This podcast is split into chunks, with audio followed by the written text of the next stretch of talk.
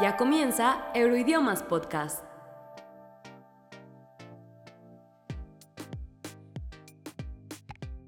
Hola futuros políglotas, yo soy Seth Juárez y esto es Euroidiomas Podcast. Hoy tenemos como invitado a uno de nuestros profesores internacionales directamente desde Italia, Antonio Rizzi. Bienvenido, ¿cómo estás? Hola, ciao a tutti, muy bien. Estoy aquí, eh, soy de Italia, soy italiano, pero ya son cinco años que estoy a aquí en México. Antes estuve en la ah, Ciudad de México, en Playa del Carmen. eh, ahorita son como tres años, más o menos, que estoy aquí en Aguascalientes. Pero estoy muy a gusto aquí. Muy a ¿sí? gusto. Sí, me Perfecto. gusta mucho. Me encanta estar aquí. Gracias, Antonio. Y bueno, antes de comenzar a platicar, me gustaría compartirles eh, algunos datos sobre Italia y, por supuesto, el idioma italiano. Ahí les va. Al día de hoy existen cerca de 85 millones de personas que hablan italiano. Eh, se conocen más de 30 vi- variantes o dialectos de este idioma. Y, por ejemplo, también Italia tiene frontera con seis países, que son el Vaticano, San Marino, Francia, Suiza, Austria y Eslovenia. Italia, además, es el país conocido por, desde luego, su extensa historia, cultura y, por supuesto, gastronomía. Y ya que hablamos de gastronomía, hablemos de una de las historias alrededor del origen de la pizza. Y es que cuenta la leyenda que en 1889 un restaurante ideó el platillo para agradar a la reina Margarita. El responsable utilizó una base de pan cubierta con salsa de tomate, queso mozzarella y albahaca. Eh, estos tres ingredientes coincidían con los colores de la bandera italiana y fue, según, repito, muchas historias, el origen de la pizza y por supuesto la pizza margarita. ¿Sí es más o menos eh, correcta Sí, esta historia? Es o- correcto. De ¿sí? hecho, sí. De hecho, también aquí, por ejemplo, yo ya son cinco años que estoy aquí en México. Ujú. Aquí he encontrado también muchas pizzas, ¿no? Diferentes pizzas que se parecen mucho, pero ahí también hay costumbres diferentes, como poner la piña, ¿no? La piña en la pizza. Es algo típico de aquí, porque en, en Italia, por ejemplo, la piña o tipo salsas, tipo catsup, valentina, ya... Nada. Nada de todo esto, ¿no? Pero yo también que estoy aquí ya lo hago yo. ya estoy, yo también Sí, estoy estás acostumbrado, acostumbrado sí, a ya. poner. Entonces, cuando voy allá, me ven un poquito, ¿no? Un poquito, Raro. algo raro, sí, que pongo catsup que, y dos salsas, pero sí, ya tengo Oye, las y- costumbres de aquí. Fíjate que en el caso de la hawaiana era una de las más populares. Yo, bueno, yo crecí en los años 90 y recuerdo que, pues, o sea, era como de las más, de las que todo el mundo pedía. Pedía, sí. Tanto así que, pues, hoy la encuentras en casi todos los restaurantes que ofrecen pizza. Y últimamente ha perdido toda esa popularidad. Ahora ya incluso dicen, no, la- no debe llevar piña y no sé qué. Pero dices, obviamente, que en Italia esto mm, para no, nada. la piña sí eh, eh, se come, pero no en la pizza. No, en la Es pizza. algo muy, algo muy raro, pero sí. Y tú, Cada entonces- país que vas encuentras ¿no? Claro. la costumbre, sí. A donde fueres, Claro. haz lo que vieres, Ajá, dicen es aquí. correcto. y, pero tú, ¿cuál es? O sea, ya cuando la probaste dijiste, "Mm, no, o... Ah, claro, cuando ah, todo así empieza, ¿no? Cuando es algo nuevo dices, haces la cara, ¿no? ¿Qué es esto? Pero después de un, de un tiempo ya estoy Ajá. acostumbrado. También yo pido a veces la La hawaiana, sí, ya, sí. ¿Y cuál es tu favorita de todas las...? Así, ah, aquí ah, también la pepperoni, algo ah, ah, Clásico. sencillo, ¿no? Algo clásico, pero también la mexicana, ¿no? Ah, con claro. chorizo, con, sí, con carne, ¿verdad? Ajá. Sí, con, sí, pero sí. Hay unas que le ponen ya hasta frijoles y... Pero bueno, también eso- en México, por ejemplo, ¿no? En la ah, Ciudad de México ya hay pizza de... ah, Chilaquiles. De chilaquiles, hacen de todo, sí. Es algo muy típico, Fíjate ¿no? que a mí eh, hay un consejo que comparten a veces la, la gente que son críticos de cocina y Ajá. demás. Y dicen que cuando vas a un lugar nuevo, eh, tienes que pedir lo más sencillo de la carta. Y que si esto está rico, ese platillo está rico, entonces es muy probable que lo demás también lo esté. Sí. Es como un consejo que te dan cuando vas y que el menú está complicado y ves que hay muchos platillos que a lo mejor no conoces, pide lo más sencillo y ya desde ahí decides si puedes pedir más. En este caso creo yo que con la pizza, tal vez las más sencillas, como puede ser la La margarita, margarita pepperoni, Sí. ahí puedes encontrar eh, el mejor sabor, ¿no? sí, es correcto. De hecho, la más herida pienso que es la margarita. pienso en, en Italia, la más clásica, ¿no? Tipo la margarita, pienso que es la que se pide más. Porque como tú dices, ¿no? Po- con pocos ingredientes y tomate, queso, mozzarella, albahaca, puedes hacer un plato muy... Muchísimo sabor. muy rico, sí, es correcto. Y bueno, ahora sí eh, vamos a platicar un poquito sobre, sobre tu experiencia, Antonio, antes de, de irnos de lleno con el idioma.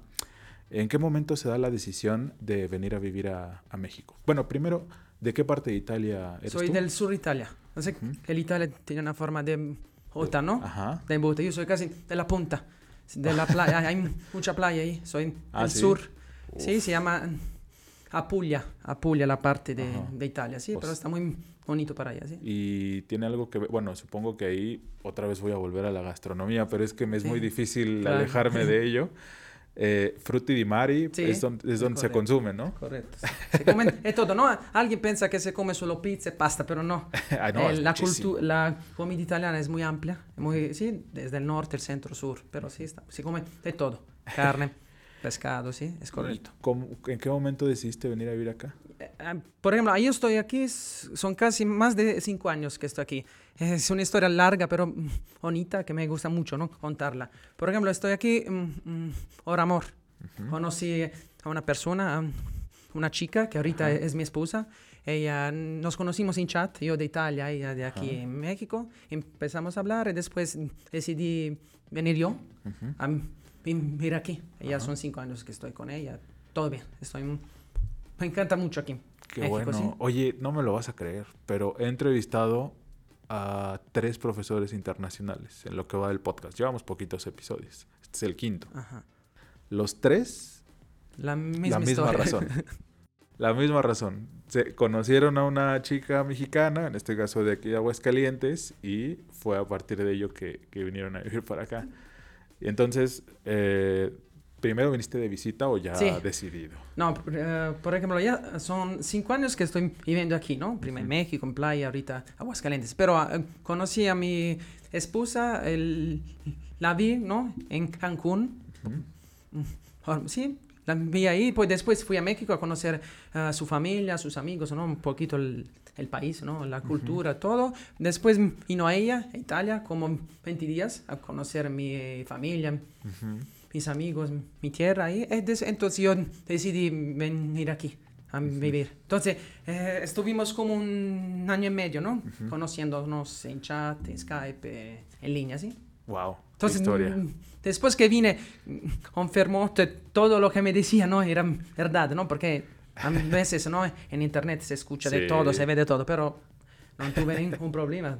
Confirmó todo lo que me estaba diciendo, que me estaba contando, ¿sí? Entonces, sí. Pero sí. Por ejemplo, ya que conoces más eh, sobre nuestro país, sobre México, ¿qué aspectos eh, de la vida cotidiana son los que más te han llamado la atención? Mm, Bueno, que la gente es muy amable, que te ayuda, también si no te conoce, te ayuda. Por ejemplo, yo estoy aquí, ¿no? Son cinco meses que estoy aquí. Nunca tuve ningún problema con la gente. Desde el primer momento que vine aquí siempre me han ayudado, siempre me han sentido, ¿no? Che, me han hecho sentir como en, en casa, ¿sí? Entonces, no tengo ningún problema, ¿sí? Sí, Me afortunadamente. encanta mucho eh, el país, el pueblo, sí, todo. Afortunadamente eh, en México hay esa fama, ¿no? De, de que somos hospitalarios. Sí, Ojalá correcto. podamos mantener ese, Es ese, ese legado y estar siempre a la altura para, bueno, seguir fortaleciendo estas amistades y que haya más historias como esta que me platicas, ¿no? Que son historias muy lindas, Es correcto. eh, pues de amor, ¿no? Una vez más se hace presente el romanticismo en Euridiomas Podcast. Eh, ¿Qué es lo que más extrañas de Italia? Ah, claro, eh, sí. eh, por ejemplo, ¿no? Eh, es famosa, ¿no? El- Italia por, ¿no? por el país, por la comida, por, ¿no? Sí. De hecho, se parece mucho, ¿no? El pueblo de Italia con el pueblo de México. Claro, yo aquí estoy muy bien. che, Esta es mi casa, tengo ah, familia, amigos, pe- personas que quieren mucho, que yo quiero mucho a ellos, pero eh, claro que Italia... eh, es mi tierra, mi país de origen, eh, eh, siempre la voy a eh, extrañar, on- donde esté. Sobre todo, extraño a la familia, amigos, Claro. la tierra, la comida de allá. Sí, pero sí, es algo así, mm, normal, sí. Y ahora, ¿qué te gusta hacer en tu tiempo libre? ¿Cuáles son tus aficiones? Sí, por ejemplo, en mi tiempo libre me gusta mucho hacer ejercicio, hacer deporte. De hecho, me encanta mucho el, el ah, fútbol. Wow. Me encanta Perfecto. ver, ah, de- cioè, ver partido ¿no? del Ajá. fútbol a la, tele, a la tele o también yo ah, jugar con amigos acá. sí. Claro. ¿Y a qué equipo eres aficionado? ¿Eres aficionado a algún equipo Sí, del calcio? ¿Aquí o de, o de Italia? Del calcio, claro. Nel calcio d'Italia eh, soy de la Juventus. Oh, ¿Cómo no ¿tú? me Qué traje mi bueno. camiseta? ah, ok, perfecto. Eh, bueno, yo tengo un amigo que es aficionado a- al equipo y bueno, ahí eh, podría decirse que yo también es un equipo que apoyo Ajá. en Italia, aunque bueno, hay muchísimos Muchos equipos que, equipos, que sí. tienen mucha historia, Son sobre famosos, todo competiciones internacionales y demás.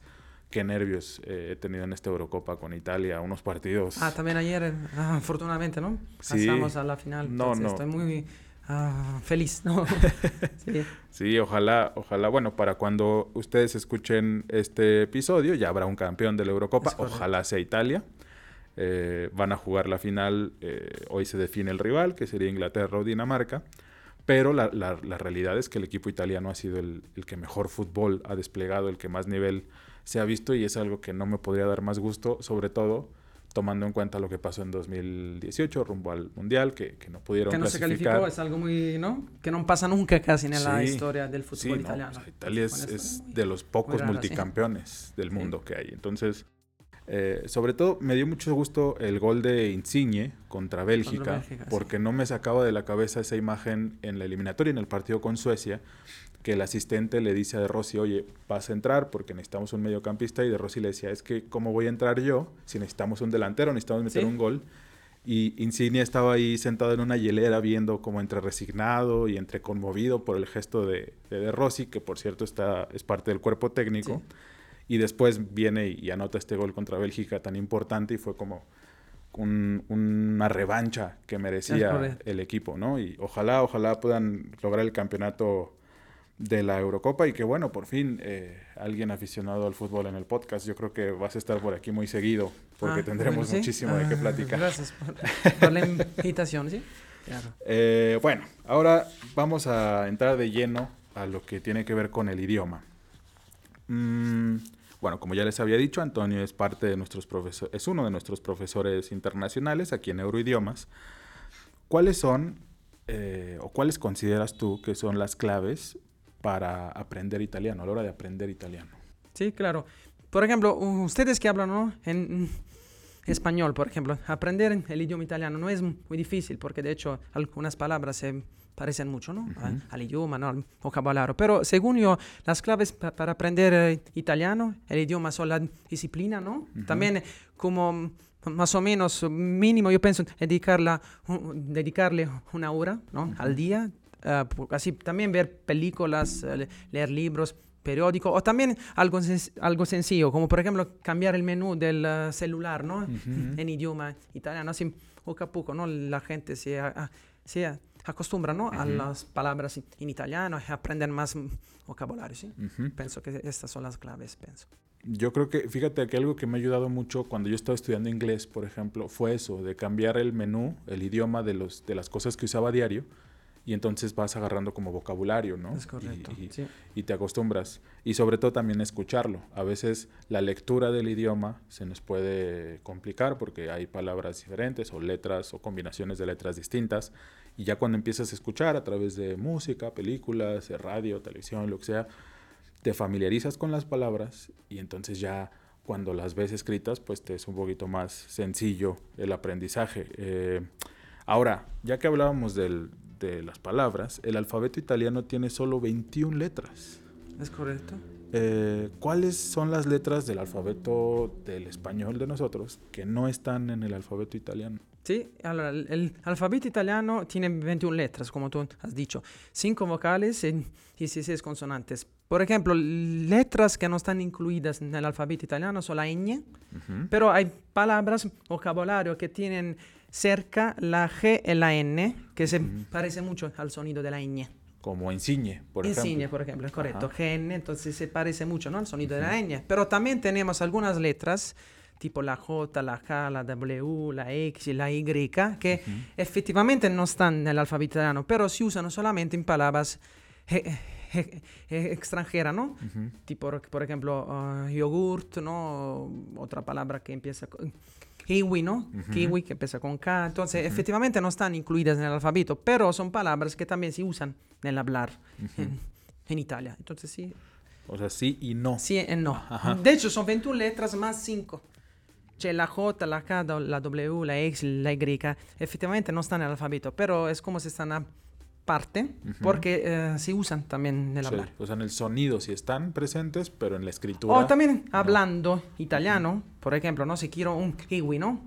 Un kiwi. Entonces voy, ¿no? A la- al súper. Entonces, por ejemplo, hablando, puedo decir, ¿dónde está, dónde está el kiwi? Entonces, efectivamente, la- hay palabras que empiezan así, con estas letras que se usan. Y existen. Que existen, sí, es correcto. Eh, ahora, hay, hay retos a la hora de, de, enseñar el idioma italiano. Con respecto a nosotros, eh, que hablamos español, ¿cuál ha sido el reto que tú, como profesor, te has enfrentado para, para el italiano?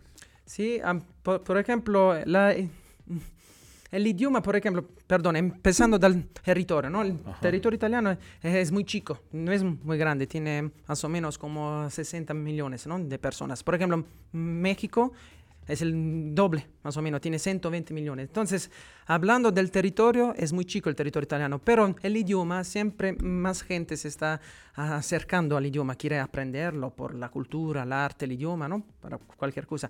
Entonces, ya es el cuarto idioma Más estudiado del mundo, entonces yo quiero, yo quiero que eh, se convierta ¿no? en, el primer idioma, ¿no? Entonces esto es, es mi reto, ¿no? Claro, Sí. sí, sí, sí, y que más gente, Sí, porque además es un más. idioma muy, bonito, ¿no? Bonito también, Eh, sí, a mí me encanta, ¿no?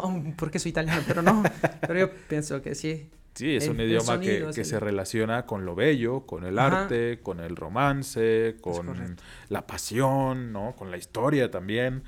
Eh, y muy presente es también, ah, ah, el episodio pasado estaba Neymar que habla portugués, Portugués. y hablábamos de la cercanía entre el portugués y el español y creo que otro de los idiomas que también está muy cercano con el español es justamente el italiano, ¿no? Eh, ahora, hay un estereotipo del que mucha gente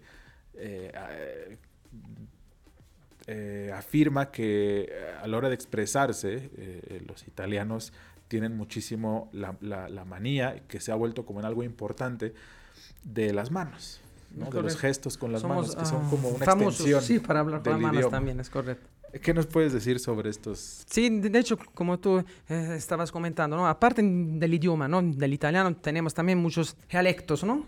Pero también nosotros hablamos claro. con las manos. Entonces yo pienso que es un, como un tercer idioma, ¿no? Pienso en Italia que se habla mucho con las manos. Son de muy hecho, apasionados, ¿no? sí, eh, queremos que el interlocutor eh, aprende, eh, Entienda. mu- entienda muy bien, ¿no? Las palabras, el concepto, ¿no? Que queremos dar, que queremos comunicar. De hecho, tenemos mm, señas para cualquier tipo de contexto, ¿no? Por ejemplo, si tenemos hambre o si quieres algo para ah, silenciar ¿no? una persona. De hecho, tenemos mucho, sí. Sí, y el Eh, es gesto de, juntar los dedos, ¿no? Ah, y sí, hacer sí, este... es correcto. Sí, somos ah, famosos. De hecho, también ayuda, por ejemplo, hablando de los dialectos, ¿no? Por ejemplo, el, el gesto, l- las señas, ¿no?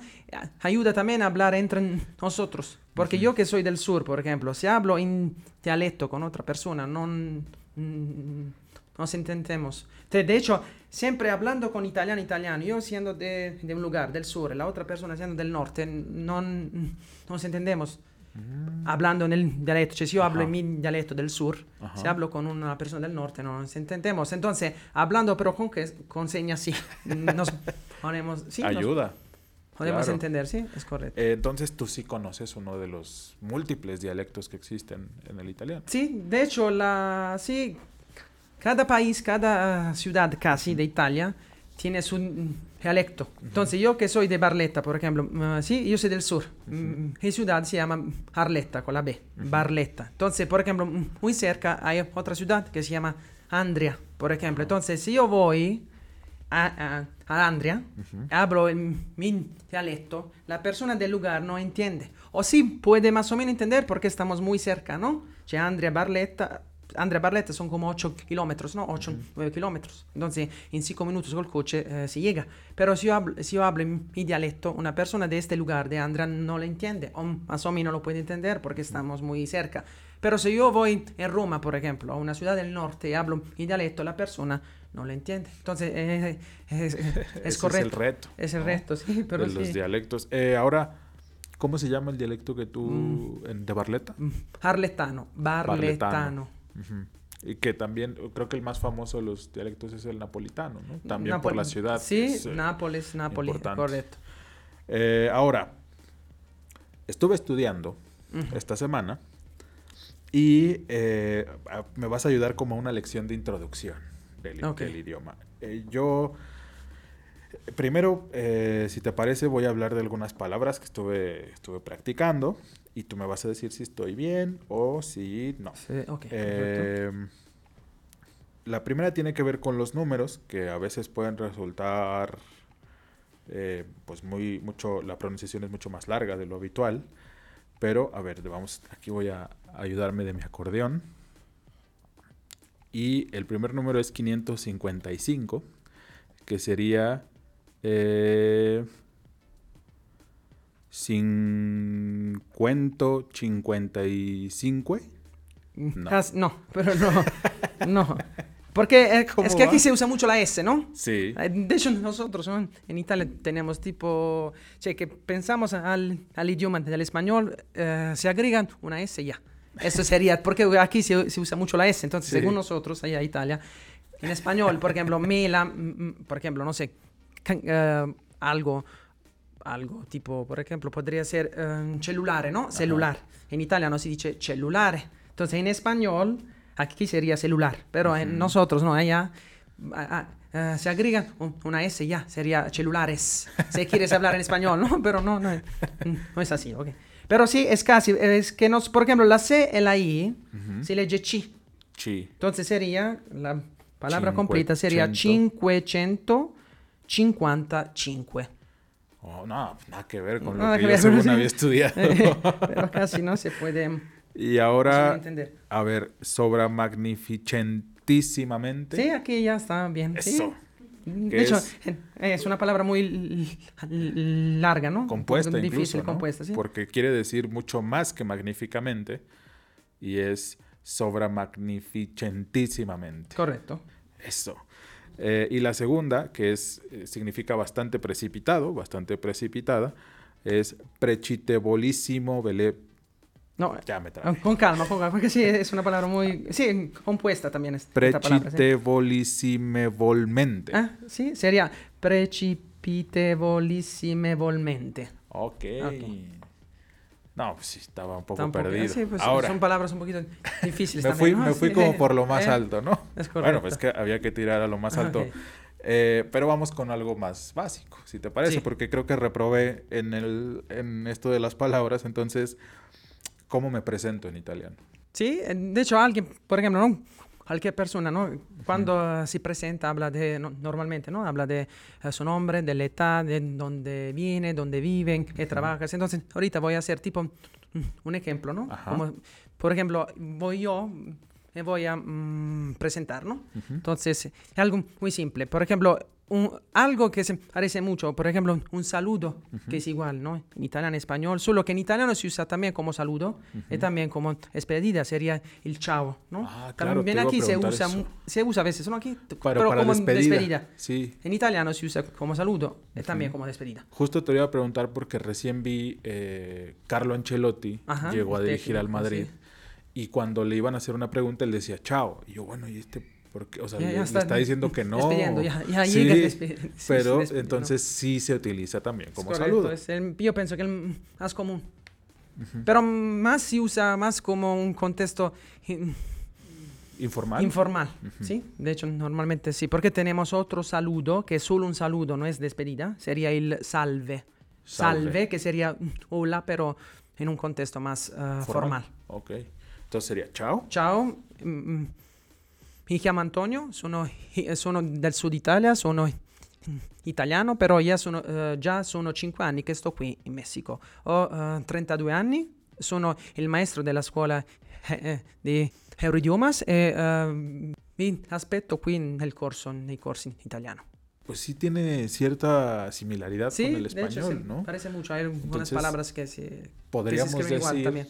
Podríamos decir que si ustedes, amigos que nos escuchan, hablan su primer idioma es el español, pues es mucho más probable o mucho más práctico para ustedes empezar también por el italiano, ¿no? Van a Sí. tener cierta ventaja. Penso che sì, cioè io penso che una persona che parla spagnolo, no? Penso, no? Io penso che è più facile apprendere l'idioma del el italiano, por ejemplo, che otro idioma, ¿no? Por ejemplo, inglés, francés, que son un poquito más difíciles. O que alemán, sí, que son- o chino, japonés, ¿no? Que aún son más difíciles, ¿no? Que claro, todos eventualmente con práctica y demás Sí, claro, que con podemos práctica se puede aprenderlos, aprender. pero podemos empezar por unos como el italiano que a mí me gusta mucho, la verdad eh, suena especial, suena eh, es, es atractivo este, este idioma y además, bueno, claro, me gustaría visitar Italia justo también por esta afición de- del fútbol que compartimos.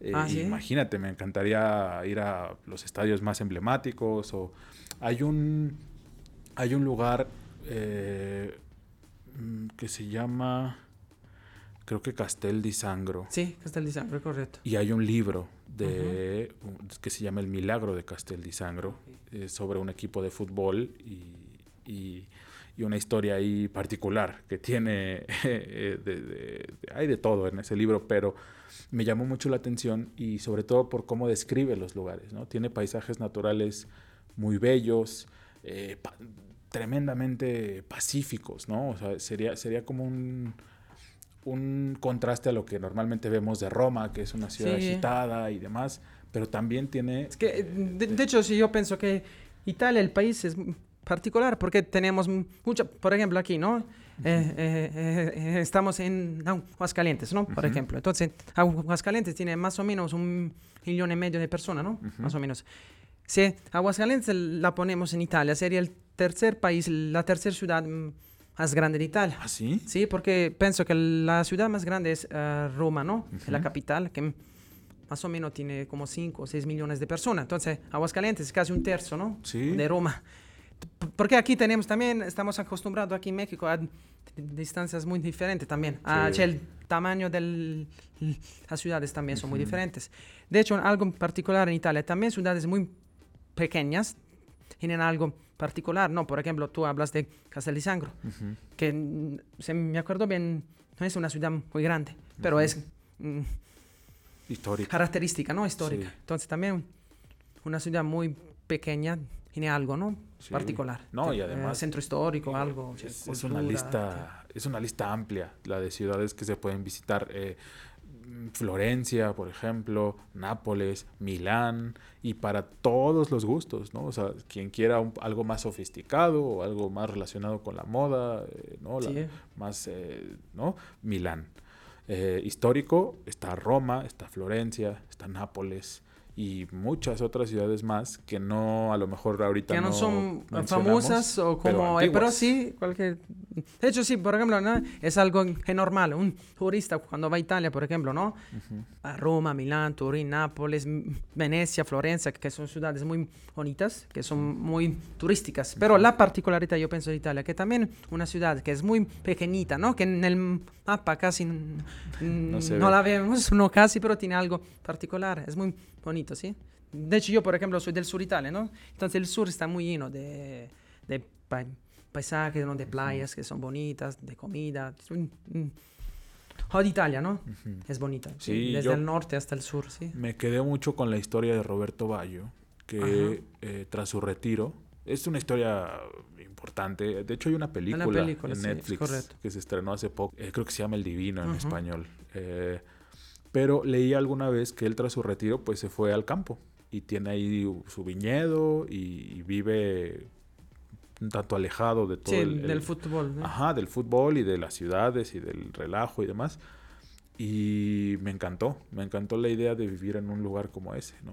Por supuesto, yo ahora no podría darme el lujo que se da a Roberto Bayo, porque no tengo la carrera que tiene Roberto Bayo, pero sí me gustaría visitar ese tipo de lugares, conocer ese lado de Italia que de repente no se ve y que incluso podría ser hasta más económico, ¿no? Sí. Cuando planeas un viaje. Y, y- y a lo mejor también igual de enriquecedor, como si visitaras otras ciudades. Eso que sí, sí, es correcto. Eh, pues ojalá, ojalá pronto. Nada más ahí una última duda. ¿Cuántas horas de vuelo son de aquí a Ah, ah, Italia? son muchas, en- estamos en la otra parte del mundo, pero más o menos como 14 o 15 horas. 14 o 15 14 horas. horas. Pues, depende también donde llegas y qué parte de Italia. Pero escalas. normalmente de aquí, de, de eh, este lado hasta la Ujú. otra parte del mundo, no casi, Ujú. entonces son ca- 14 horas, pienso, ¿sí? pues para prepararnos. Son muchas, pero sí. pienso que está muy bonito, ¿no? Vale Ir mucho para la allá pena. o también venir para acá también, ¿no? Claro que sí. Sí. Bueno, pues muchas gracias. Antonio, por esta plática. Eh, ahora ya quiero aprender italiano. Yo creo que me voy a inscribir sí. contigo. Los esperamos también en el curso, ¿no? En los cursos aquí de la escuela también, ¿sí? Claro, tenemos, no lo olviden amigos, tenemos cursos abriendo constantemente, italiano desde cero o también eh, si tienes ya un nivel, pues te podemos acomodar en el nivel que, es adecuado a los, a los conocimientos que tú tienes. Eh, y bueno, también me gustaría recordarles que este mes de julio tenemos el webinar de ruso con el profesor Rusland. Es el día 30 de julio, viernes 30 de julio. Eh, para más información, recuerden, visiten nuestras redes sociales, Euroidiomas MX, ahí vamos a estar publicando todos los detalles sobre este webinar, sobre los cursos que vamos a seguir abriendo de italiano y por supuesto sobre los nuevos episodios de Euroidiomas Podcast, recuerden, todos los miércoles. Y si se quedaron con ganas de más sobre el idioma italiano, la cultura italiana, bueno, pues acérquense y eh, tenemos aquí un curso para ustedes y podrán platicar ya directamente con Antonio Rizzi. Sí, Muchísimas claro. gracias. Gracias a ti. Y nos escuchamos la próxima semana. Hasta luego. Chao.